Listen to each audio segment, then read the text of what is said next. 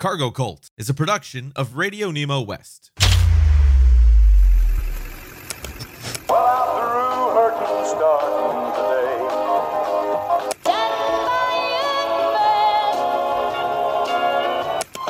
Breaker 1 is in this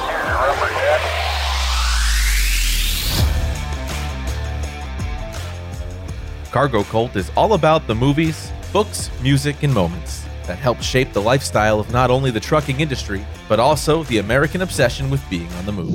What if something just like jumps out in front of you and you have to stop? You don't. What was that? A Mazda. Hosts Jimmy Mack and Justin Wellborn engage in a wild, free-form discussion with folks from both the transportation and entertainment worlds. I'm talking to whoever's listening out there.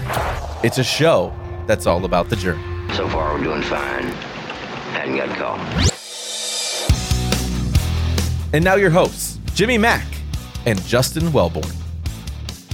Today on Cargo Cult, we're going to talk about a movie that is still to this day considered one of the biggest grossing comedies of all time. I mean, this was a low-budget movie made for about $13 million, $3 million, somewhere in between. The numbers seem to vary all over, but somehow has grossed...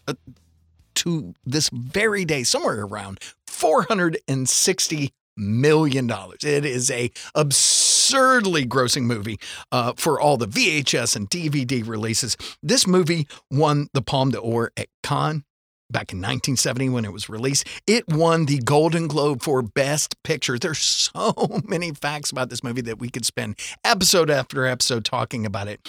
But really, I just kind of want to start with the first subtitles of the movie. And then there was Korea. We are, of course, talking about M*A*S*H.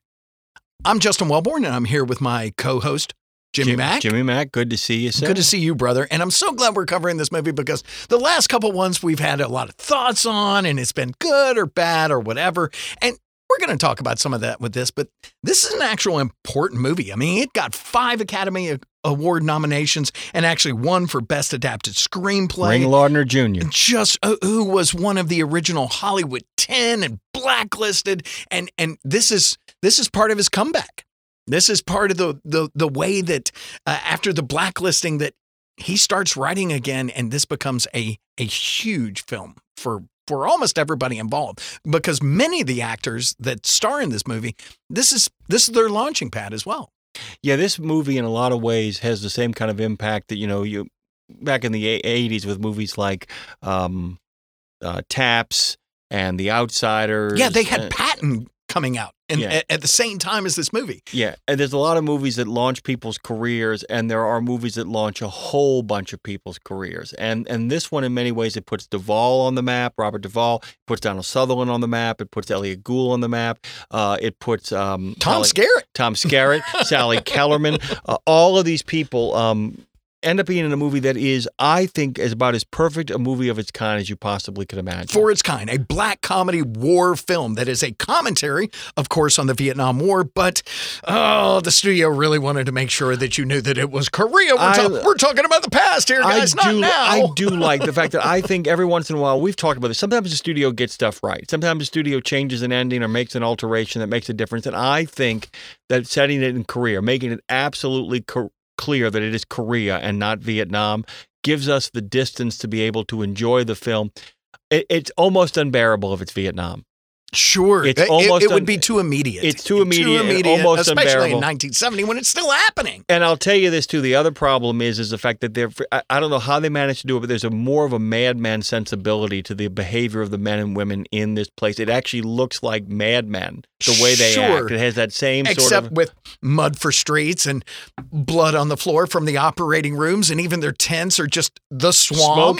Smoking, drinking, brilliance, and sexism. That's... kind of roil their way through this with a really kind of glib attitude towards life and death that also permeates the... In many ways, you can make a case that M*A*S*H is like Mad Men, like the Dick Van Dyke Show. It's a workplace comedy. Absolutely. As a matter of fact, one of the things that I love about it is that the tone of voice that all of our leads take on, who are all surgeons, is all very conversational. They almost never get really excited or loud. The people that get loud are the ones that are core army, you know, Hot Lips, the colonel, you know, the generals. They get loud. The martinets of the military. They're the ones that start shouting and dictating orders. We're what it's you all would call a real army clown. Right. That's what she is to somebody like Hawkeye Pierce, you know? This is somebody that's playing so close to the rules that they don't understand the absurdity of the situation that they're in. We're in a war 3 miles from the front, butchering young men, and our job is just to stitch them back together so that hopefully they live, or maybe we can throw them back into battle. I would argue that this movie, because of its unique sound design at the time, that 8-track. Right. That unique Altman approach to doing sound, sound that overlaps, dialogue that overlaps, sound from one scene that carries into the next, is the first time, maybe ever, but definitely American. I think that Jean Renoir, who made Rules of the Game, can make an argument for this, although he's much more formal than that. It's the first time we see a movie that feels like American jazz. And I mean that in regards to its structure. That there is no lead, per se. There is no lead guitar. There is no lead singer. There is no front man. There is no personality. Sure, we're not following one person through this. We're following everyone's situation. Now, there are people we concentrate on more, but one way or the other, we don't have a central protagonist. So the film depicts the unit of a medical personnel stationed at a mobile army surgical hospital during the Korean War, and of course stars Donald Sutherland, Elliot Gould, Tom Skerritt, Sally Kellerman, Robert Duvall, Roger Brown, who plays Lieutenant Colonel Henry Blake, awesome, René Auberjonois, maybe, who plays Father McCahey. I'm totally going to get that wrong. You're welcome to say something about it. I'm happy that you crossed the Rubicon. I know. I just had to throw it out there. We get Gary Burghoff, who plays Radar, who is the only one that jumps from the film into the TV series that is spawned from this film. And one of the things that Doonesbury creator Gary Trudeau said about the movie was that it was perfect for the times, a cacophony of American culture brilliantly reproduced on screen. And I go back to the jazz comment I made. So you think about the way jazz works. That you have a theme, the band plays together, there's a breakout moment where somebody gets their solo, it then goes back to the theme changes a little bit, the next solo artist kind of picks up and does their thing, that solo then feeds back into the theme expands and grows and contracts over time. If you go back and watch it, I think in many ways it is perfectly structured for the mess it seems to be. It actually goes from large ensemble moments to individual personal moments, back to solo moments, back to larger moments, back to small. It just moves back and forth between the scenes of like telling moving stories, darkly comical stories, infuriating stories, terrifying stories.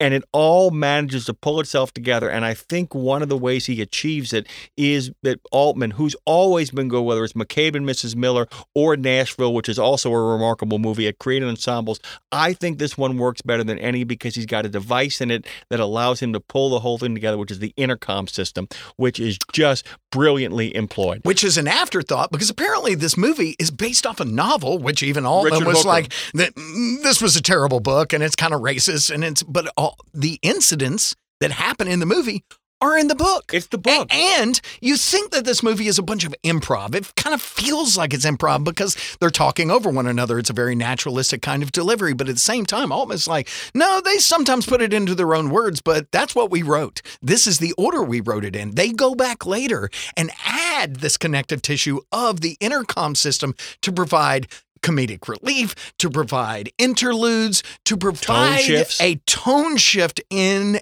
each part of the movie. And somehow it takes all these disparate events and binds it all together into a movie that's so ultimately watchable that it is literally considered a culturally, historically, and aesthetically significant film that has been put into the Library of Congress and its film section in so many other ways. It's also brilliant film. It's a brilliant movie. It is, and I can't recommend it enough. It's one of the. My wife asked me when we first met to show her three movies that she felt spoke to me that I would like, as opposed to I'll recommend. I'll talk to people and say like, well, tell me what you like, and then I'll tell you the best example of that for you. And then I often get that right. She says, I want three movies you love, and let's see if we love them together. And they were Chinatown, The French Connection, and M*A*S*H. And all three, she was like, oh my god, this is why we make this show together, because both of those.